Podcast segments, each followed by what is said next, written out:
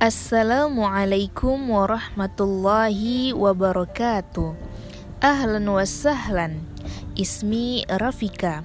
Ismahu li an akra'un nas tahtal maudu hamamatu wan namlatu.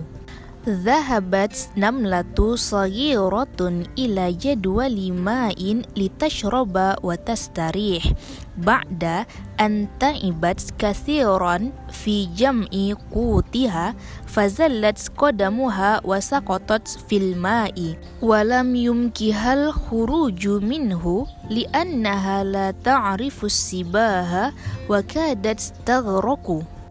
وكانت حمامة بيضاء جميلة واقفة على حجر في الماء ورأت ما حصل للنملة. فرق لها قلبها وسعت في خلاصها. فطرت إلى البر ورجعت وفي منقارها عود من الحشيش مدته على الماء إلى البر. فتعلقت به النملة وخرجت من الماء بسلام. وبعد ذلك بأيام نزلت الحمامة على فرع شجرة تتزلل بأوراقها فمر صياد من بعد ورآها فوقف يصوب بندقيته نحوها ليصيدها وهي لم ترها فتطير ولكن النملة التي خلصتها تلك الحمامة.